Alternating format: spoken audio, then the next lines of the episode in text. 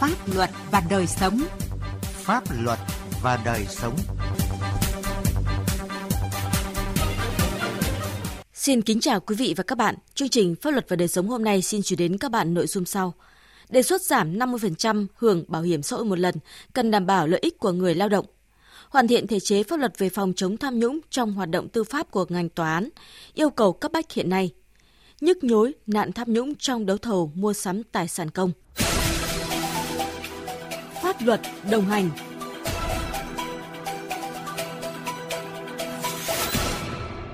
Thưa quý vị và các bạn, nhằm hạn chế người lao động rút bảo hiểm một lần đang có xu hướng tăng, Bộ Lao động Thương binh và Xã hội vừa có đề xuất người lao động được hưởng tối đa 50% tổng thời gian đã đóng vào quỹ hưu trí và tử tuất khi hưởng bảo hiểm xã hội một lần. Đề xuất đang thu hút sự quan tâm đặc biệt của dư luận và nhận về những ý kiến nhiều chiều trong mục tiêu vì quyền lợi cho số đông, bảo đảm an sinh xã hội bền vững. Ghi nhận của phóng viên Kim Thành. Theo báo cáo của Bộ Lao động Thương binh và Xã hội, trong giai đoạn 2016-2021, cả nước có hơn 4 triệu người lao động đề nghị và được giải quyết hưởng bảo hiểm xã hội một lần.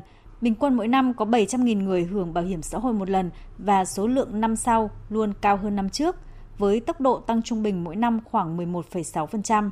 Trong khi đó, số người tham gia mới cũng chỉ có con số tương đương với số người rời khỏi hệ thống bảo hiểm xã hội. Để khuyến khích người lao động bảo lưu thời gian đóng để hưởng lương hưu, thay vì nhận bảo hiểm xã hội một lần, tại dự thảo Luật Bảo hiểm xã hội sửa đổi, Bộ Lao động Thương binh và Xã hội đã đưa ra hai phương án đề xuất.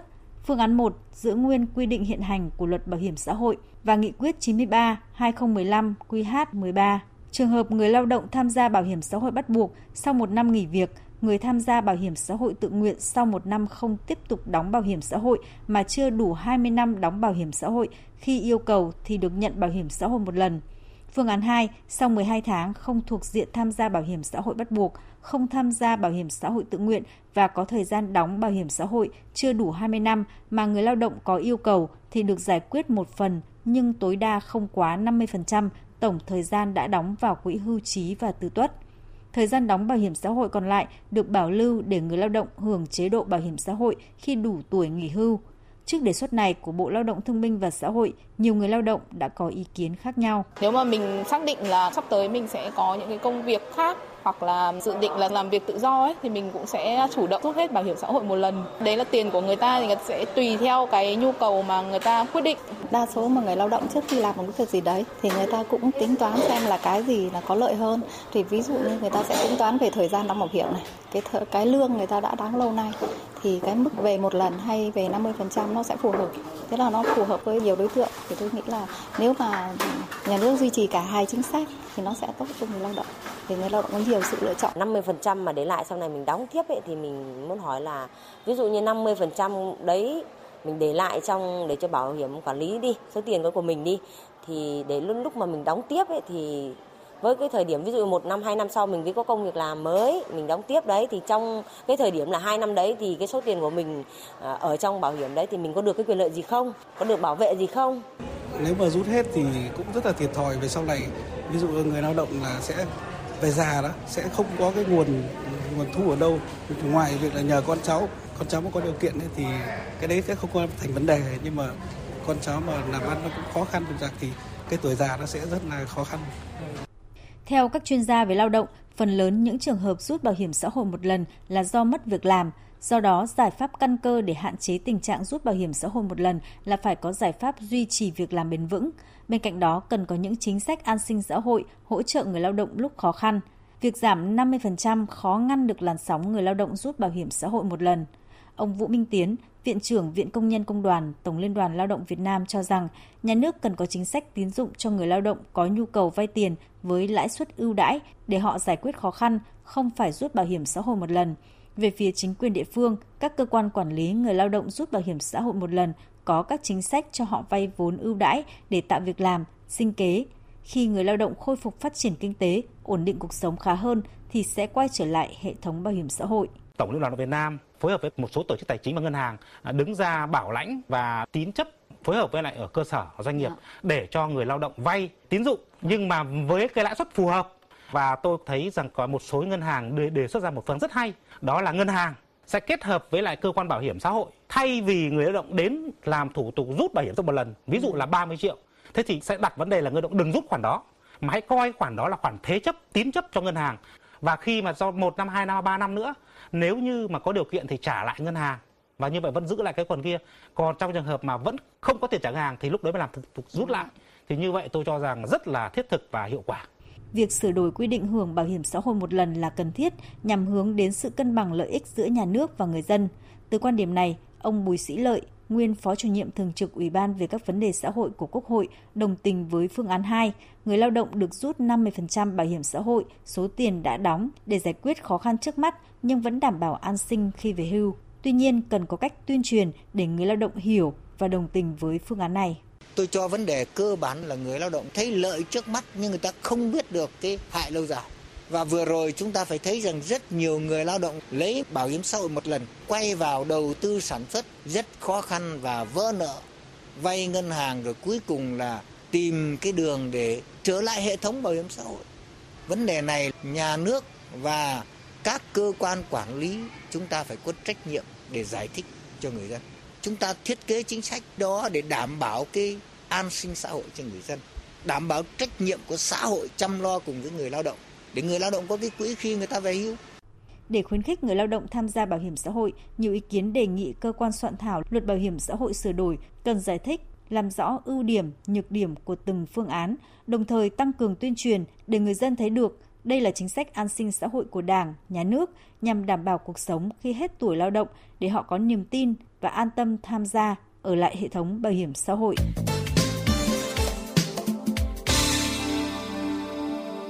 Thưa quý vị và các bạn, vi phạm pháp luật trong hoạt động của tòa án tuy không nhiều như lĩnh vực khác, nhưng tính chất, mức độ và hậu quả thì rất nghiêm trọng.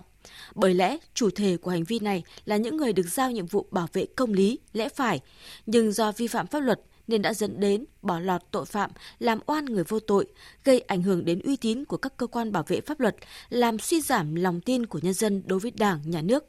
Để phòng chống tham nhũng tiêu cực trong lĩnh vực tòa án đạt hiệu quả rất cần có nhiều giải pháp đồng bộ, trong đó có việc hoàn thiện thể chế, tạo điều kiện để người dân và xã hội giám sát hoạt động của ngành tòa án, đồng thời đảm bảo để tòa án thực sự độc lập trong hoạt động xét xử. Đề cập nội dung này, Tiến Anh, phóng viên Đài Tiếng Nói Việt Nam có bài viết. Trung tướng Trần Văn Độ, nguyên Phó Chánh án Tòa án Nhân dân tối cao, trưởng nhóm nghiên cứu về hoàn thiện thể chế pháp luật về phòng chống tham nhũng trong hệ thống tòa án đưa ra số liệu. Bình quân mỗi năm có xấp xỉ 10 cán bộ tòa án các cấp bị xử lý kỷ luật từ khiển trách đến xử lý bằng hình sự vì có liên quan đến tham nhũng tiêu cực. Ông Độ cũng khẳng định số liệu này chưa phản ánh đúng thực chất tiêu cực tham nhũng trong hoạt động của tòa án. Bởi trong hoạt động của tòa án, từ tiếp nhận đơn khởi kiện hoặc yêu cầu giải quyết vụ việc dân sự, xem xét phân công thẩm phán phụ trách xét xử, giải quyết vụ việc dân sự, giải quyết vụ án quá hạn luật định, lập hồ sơ, thu thập chứng cứ và xét xử vụ án, áp dụng các biện pháp khẩn cấp tạm thời đều có nguy cơ cao xảy ra tiêu cực tham nhũng. Không phải chừng đấy đâu, mà do chúng ta phát hiện chứ được thôi. Cái loài mà cái tham nhũng vặt mà nhận tiền vặt của đương sự thì không thiểu. Dù có vặt, dù lúc này thì cái đó đều ảnh hưởng đến tính khách quan của quá trình giải quyết xử lý vụ việc. Mà cái pháp luật hiện nay chúng ta chưa có những cái quy định để rộng được cái giám sát từ bên ngoài đối với hoạt động của tòa án, đặc biệt là giám sát của đương sự. Vì sao tham nhũng vẫn còn xảy ra ở các cơ quan tư pháp nói chung và tòa án nói riêng? Trả lời câu hỏi này, nhiều chuyên gia pháp luật cho rằng hệ thống pháp luật ở nước ta còn chồng chéo, chưa rõ ràng. Một số chế định pháp luật còn áp dụng chế tài tùy nghi.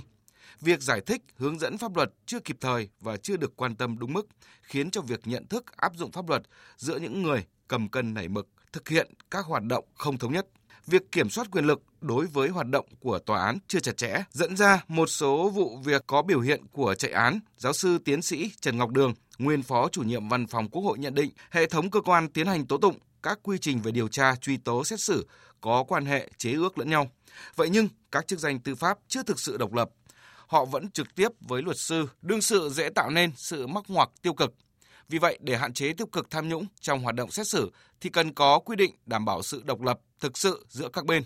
Cái phổ biến mà dẫn đến tiêu cực tham nhũng ở đây là cái độc lập giữa thẩm phán, kiểm sát viên với đương sự trong các vụ án dân sự. Mà ở đây là luật sư, là người đại diện. Là do pháp luật của chúng ta chưa ngăn cấm được một cách tuyệt đối cái mối quan hệ giữa cấp sơ thẩm với cấp phúc thẩm, rồi giám đốc thẩm. Sơ thẩm với phúc thẩm cũng có ngoặc với nhau, không độc lập trong một bản án. Những người trong hội đồng xét xử với luật sư làm thế nào không có cái sự tiếp xúc này? Sự tiếp xúc này sẽ nảy sinh tiêu cực tham nhũng do bàn bạc với nhau, do thỏa thuận với nhau, do tìm những cái kẽ hở trong cái việc xây dựng hồ sơ mà dẫn đến những tiêu cực tham nhũng. Tôi cho rằng hai điểm đó là hai điểm rất cơ bản mà cả luật tố tụng cũng như quy tắc đạo đức nghề nghiệp phải quy định thật chặt chẽ. Nhận định thực hiện nguyên tắc tranh tụng là yêu cầu quan trọng trong việc đảm bảo công khai, minh bạch, khách quan trong hoạt động tư pháp. Chủ tịch Liên đoàn Luật sư Việt Nam Đỗ Ngọc Thịnh chỉ rõ, nguyên tắc tranh tụng lại chưa được quy định đầy đủ như một trong những giải pháp cần thiết để phòng chống tham nhũng trong hoạt động tư pháp. Khi giải quyết các vụ án, bản thân các thẩm phán và hội đồng xét xử chưa tuân thủ triệt để nguyên tắc này. Dưới góc nhìn của hoạt động nghề nghiệp luật sư, chúng tôi cho rằng nếu tòa án chưa lấy kết quả tranh tụng tại tòa để đưa ra phán quyết các bản án thì tiêu cực tham nhũng vẫn có đất để tồn tại.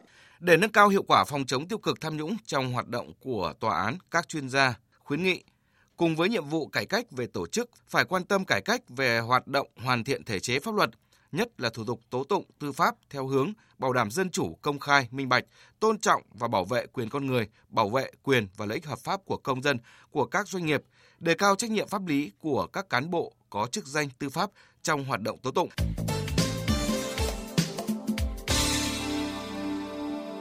Thưa quý vị và các bạn, mặc dù luật đấu thầu và các văn bản liên quan đã có những quy định điều chỉnh khá đầy đủ, chặt chẽ các vấn đề liên quan đến hoạt động đấu thầu, song trong thực tế gần đây, những sai phạm tham nhũng từ hoạt động đấu thầu đang có chiều hướng gia tăng, nhất là trong đấu thầu quyền sử dụng đất, thực hiện các dự án và đấu thầu mua sắm vật tư thiết bị chuyên ngành. Thực trạng đó diễn ra như thế nào? Sĩ Lý, phóng viên Đài Tiếng Nói Việt Nam có bài đề cập.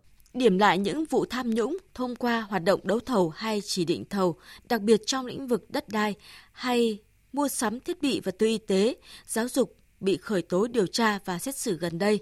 Ông Lê Văn Cuông, nguyên Phó trưởng đoàn đại biểu Quốc hội tỉnh Thanh Hóa cho rằng, việc đấu thầu hiện nay, nhất là đấu thầu các dự án đất đai, các dự án mua sắm đầu tư công, chủ yếu vẫn là hình thức vì thiếu công khai minh bạch, có sự tiếp tay của các cơ quan chuyên môn liên quan trong quá trình đấu thầu. Đấu thầu là chỉ mang tính hình thức thôi, thế còn người ta đi đêm, rồi người ta sắp đặt trước rồi, quân xanh quân đỏ, mà thậm chí là có cái trường hợp là có cái sự can thiệp của cả xã hội đen ở trong đó nữa. Bà Nguyễn Lê Hoa, Viện Nghiên cứu Phát triển Sở cho rằng những vi phạm tội phạm xảy ra trong đấu thầu có nguyên nhân cơ bản từ cơ chế quản lý đầu tư dự án còn thiếu minh bạch công khai. Các dự án có vốn đầu tư của nhà nước hiện nay được quản lý đầu tư theo cái quy trình khép kín. Bộ, các ban ngành địa phương nào cũng có dự án cả và cũng có các doanh nghiệp trực thuộc, doanh nghiệp thân quen. Vì thế là việc xảy ra cái tiêu cực trong cái vấn đề đấu thầu để giành dự án cho công ty thân quen là không thể tránh khỏi. Bên cạnh thiếu minh bạch thông tin trong đấu thầu thì người tham gia đấu thầu còn gặp muôn vàn khó khăn trở ngại bởi những hành vi làm xiếc từ phía chủ đầu tư và đơn vị tổ chức đấu giá đấu thầu với vô số chiêu thức lách luật. Luật sư Nguyễn Văn Bình, Văn phòng Luật Nhân Nghĩa Hà Nội và một chủ doanh nghiệp xin được giấu tên thẳng thắn chỉ rõ.